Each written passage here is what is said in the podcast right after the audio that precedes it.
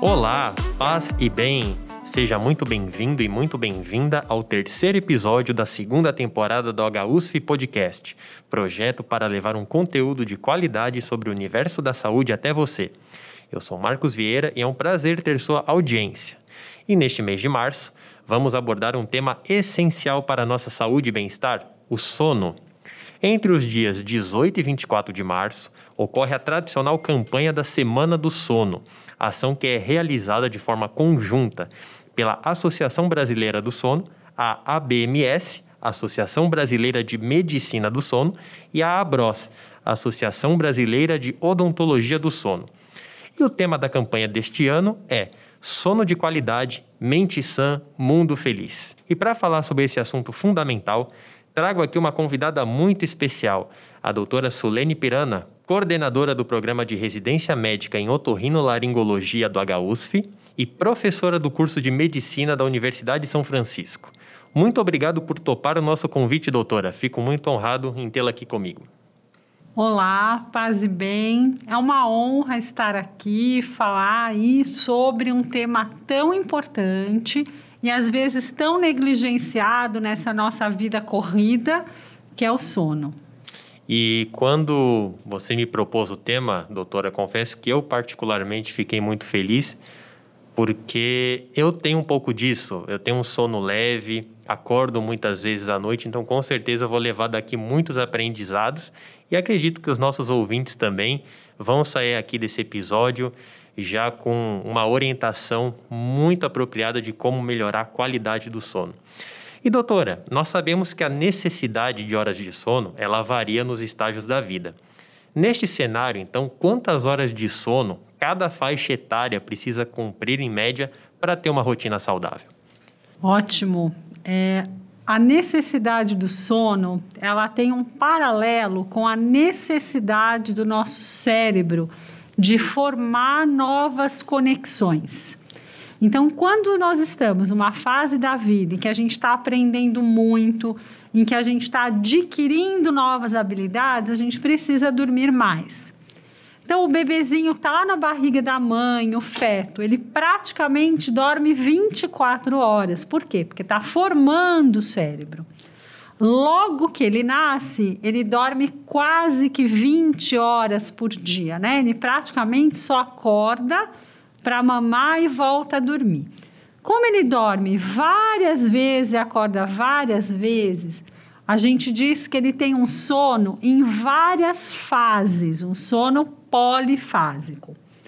Ao redor do sexto mês, ele vai concentrando o seu sono no período noturno mas ele ainda acorda algumas vezes durante a noite. E ele dorme 12 horas por dia, somando as sonecas que ele faz de dia.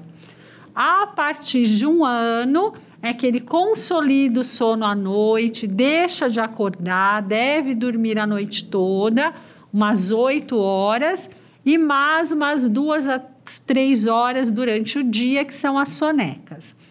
Na idade escolar, até os 11 anos, a gente deve dormir mais ou menos umas 8 horas por noite. Dos 11 aos 13, 14 anos, que a gente chama isso de pré-adolescência, aumenta a necessidade de sono, porque o nosso cérebro está se transformando, ele está deixando de ser aquele cérebro de criança para virar o cérebro de um adulto. Então, as modificações cerebrais são muito grandes. A gente precisa dormir mais. E a partir da adolescência, a média de horas de sono é de 7 a 9. E aí tem pessoas que dormindo um pouco menos ficam bem, pessoas que precisam dormir um pouco mais. Isso é muito subjetivo, né, doutor? Essa conversa que a gente tem com o sono é, um amigo falar com 5 horas de sono já me satisfaz, o outro precisa de 9.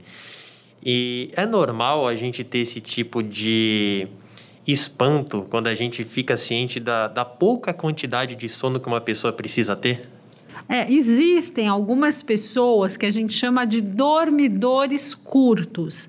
Aqueles que dormem 5 a 6 horas, mas ficam muito bem, não tem nenhum sintoma diurno. É importante esclarecer que isso são poucas pessoas. A gente não pode confundir isso com uma síndrome muito comum da vida moderna, que é a síndrome do sono insuficiente. Porque o que, que acontece? A gente acha que dormir é perda de tempo. Ah, mas quando eu estou dormindo, eu estou deixando de fazer isso, fazer aquilo. Então a gente acaba assim, ah, vou dormir se der tempo. E se a gente realmente soubesse o quanto nosso cérebro ele se desenvolve, ele pega tudo aquilo que a gente aprendeu durante o dia e fixa e aprimora habilidades, a gente rende tanto mais quando a gente dorme bem, não só porque a gente vai conseguir trabalhar mais de dia, mas porque eu consegui formar áreas cerebrais mais eficientes daquilo que eu aprendi. Então, existem sim os dormidores curtos, mas eles são uma exceção. Muito importante isso ficar claro aí para os nossos ouvintes. E doutora, quais os hábitos saudáveis que nós devemos adotar aí no nosso dia a dia, no, no nosso cotidiano, em prol de uma boa noite de sono? Bom, primeira coisa é a gente se alimentar bem, a gente fazer atividade física. Mas especificamente para o sono, a gente precisa ter horários regulares de deitar e levantar. Ficar na cama acordado sem estar dormindo não é bom. Então a gente deve usar a cama apenas para dormir e namorar. A gente não pode ficar lendo na cama, usando o computador na cama, assistindo TV na cama. Essas atividades têm que ser feitas fora da cama, de preferência fora do quarto, para a gente associar o quarto, a cama a dormir. Senão a gente pode perder o sono. Sabe aquela história? Eu tô morrendo de sono, deito e perco o sono. Porque talvez você tenha feito alguma associação inadequada. Outro hábito importante é a gente reduzir o consumo de cafeína no final da tarde. A cafeína, ela inibe uma substância que chama adenosina, que é um dos finalizadores para o sono. Então é importante. Quem tem dificuldade para dormir não pode fazer atividade física no final da tarde, início da noite, porque a gente libera substâncias estimulantes. Na verdade, se pensa assim: ah, eu vou para academia às 8 da noite, porque daí eu vou ficar bem cansado e vou dormir. Isso pode não ser verdade se você tiver algum tipo de insônia. Você pode até ficar com o corpo dolorido, mas você liberou substâncias que estimulam o alerta. Então, o ideal é atividade física de manhã. Outra coisa que atrapalha muito o sono é a luz de LED. E hoje tudo é LED, né? A tela do celular, a tela da televisão, do tablet, as luzes. E por que a luz de LED? Porque ela tem a mesma frequência de onda do céu azul claro. E na evolução das espécies, essa luz azul ela inibe a liberação de uma substância que é a melatonina. E a melatonina que inicia todo o processo do sono. Então, enquanto meus olhos estão captando essa frequência de onda, o meu cérebro entende que é de dia e que eu não devo dormir. Então, a gente precisa desligar as telas, as televisões, pelo menos duas horas antes do horário que eu desejo dormir. Isso é de fundamental importância para as crianças, porque nós, o cérebro das crianças ele está se desenvolvendo e ele está aprendendo a dormir. Então a gente pode levar distúrbios do sono para o resto da vida, inclusive para a vida adulta, quando eu não durmo bem na infância. Eu vou criar hábitos de sono inadequados que podem repercutir para o resto da vida. E doutora, veja quantas situações cotidianas comuns, né? É, você já elencou aqui pra gente. Aquele café no fim da tarde, que é muito comum, seis da tarde, com um pãozinho, a pessoa toma uma xícara de, de café, pode ter um impacto grande. é a questão do trabalho na cama, de deitar com, ali com o notebook, usar um tablet.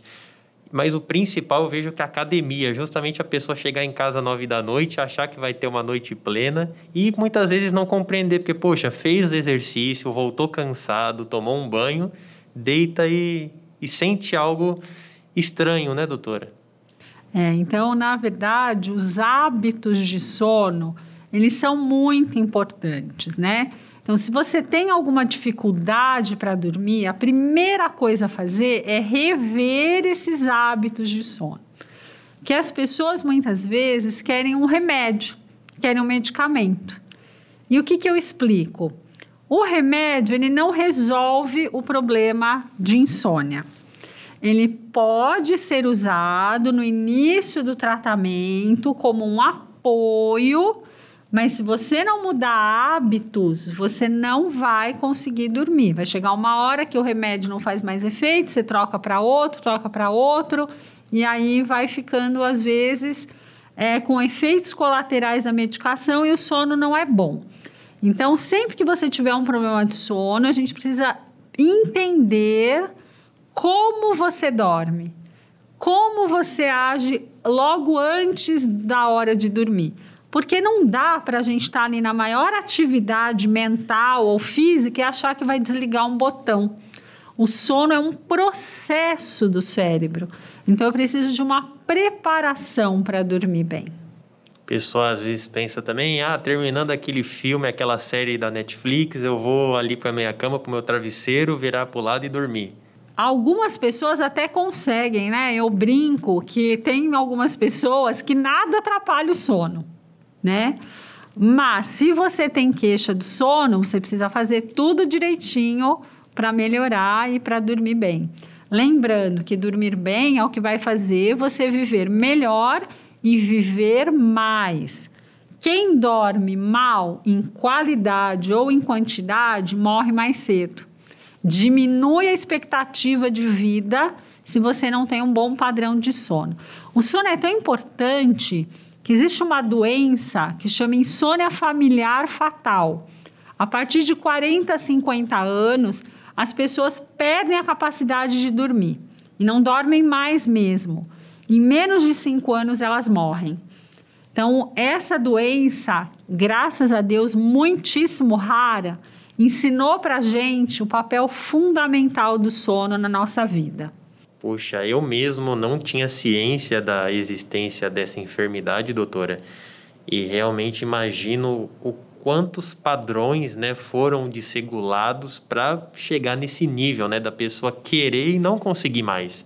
E isso só endossa, só reforça o nosso papel aqui como divulgador de informação de qualidade para que a nossa sociedade seja mais saudável e entenda realmente que o sono não é um encaixe nas nossas vidas, como você bem colocou. As outras coisas podem ser, mas o, o período adequado tem que ser nossa prioridade, né, doutora? E um alerta para os estudantes, né? Que às vezes acham que dormindo menos vão ter mais horas de estudos. Pois é, a gente forma a memória durante o sono. Se eu não dormir, aquilo que eu estudei eu vou esquecer muito rapidamente. Eu não vou formar padrão de memória. Então é muito melhor você estudar um pouco menos e dormir, porque aquilo que você estudou, você vai fixar melhor. Olha que interessante. Sabia que as nossas habilidades, por exemplo, tocar um instrumento. Digamos que eu e você vamos fazer aula e vamos aprender a tocar violino. A gente faz o mesmo número de aulas com o mesmo professor. Só que eu termino a aula, vou, durmo minhas oito horas plena. E você resolve que vai assistir um filme, que vai para balada. No dia seguinte, a gente vai tocar violino. Nós tivemos o mesmo treinamento. Eu estou tocando melhor. A minha habilidade é aprimorada durante o sono. Então, mesmo sem mais prática do que você, eu vou estar tá tocando melhor. Isso vale para quem vai aprender a operar, então para os médicos, para quem vai aprender a andar de bicicleta, operar uma máquina. Então é muito importante a gente dormir bem depois de aprender ou de treinar uma nova atividade. E muito importante isso, doutor, até para a gente conseguir mostrar que ficar acordado não é sinônimo de produtividade e pode ser muito letal à nossa saúde. E aproveitando esse gancho, doutora, gostaria que você explicasse para a gente as principais queixas que alertam sobre a presença de um distúrbio de sono no nosso organismo. A falta de sono, as principais queixas vão ser durante o dia, no desempenho diurno.